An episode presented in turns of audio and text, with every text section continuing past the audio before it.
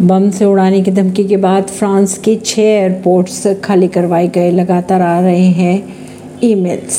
France में बम से उड़ाने की धमकी मिलने के बाद छह एयरपोर्ट्स को खाली करवा लिया गया है।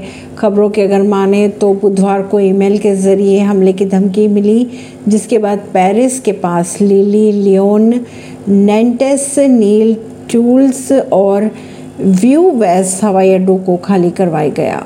इससे पहले मंगलवार को भी बम की धमकी के बाद फ्रांस के वर्सल्स पैलेस को खाली करवाया गया था। खबरों के अगर माने तो पेरिस के बाहर फ्रांस के पैलेस ऑफ़ वर्सल्स को मंगलवार को फिर से खाली करवाया गया। नए बम की धमकी के बाद इसे बाकी दिनों के लिए बंद ही रखा जाएगा। परवीन सिंह नई दिल्ली से।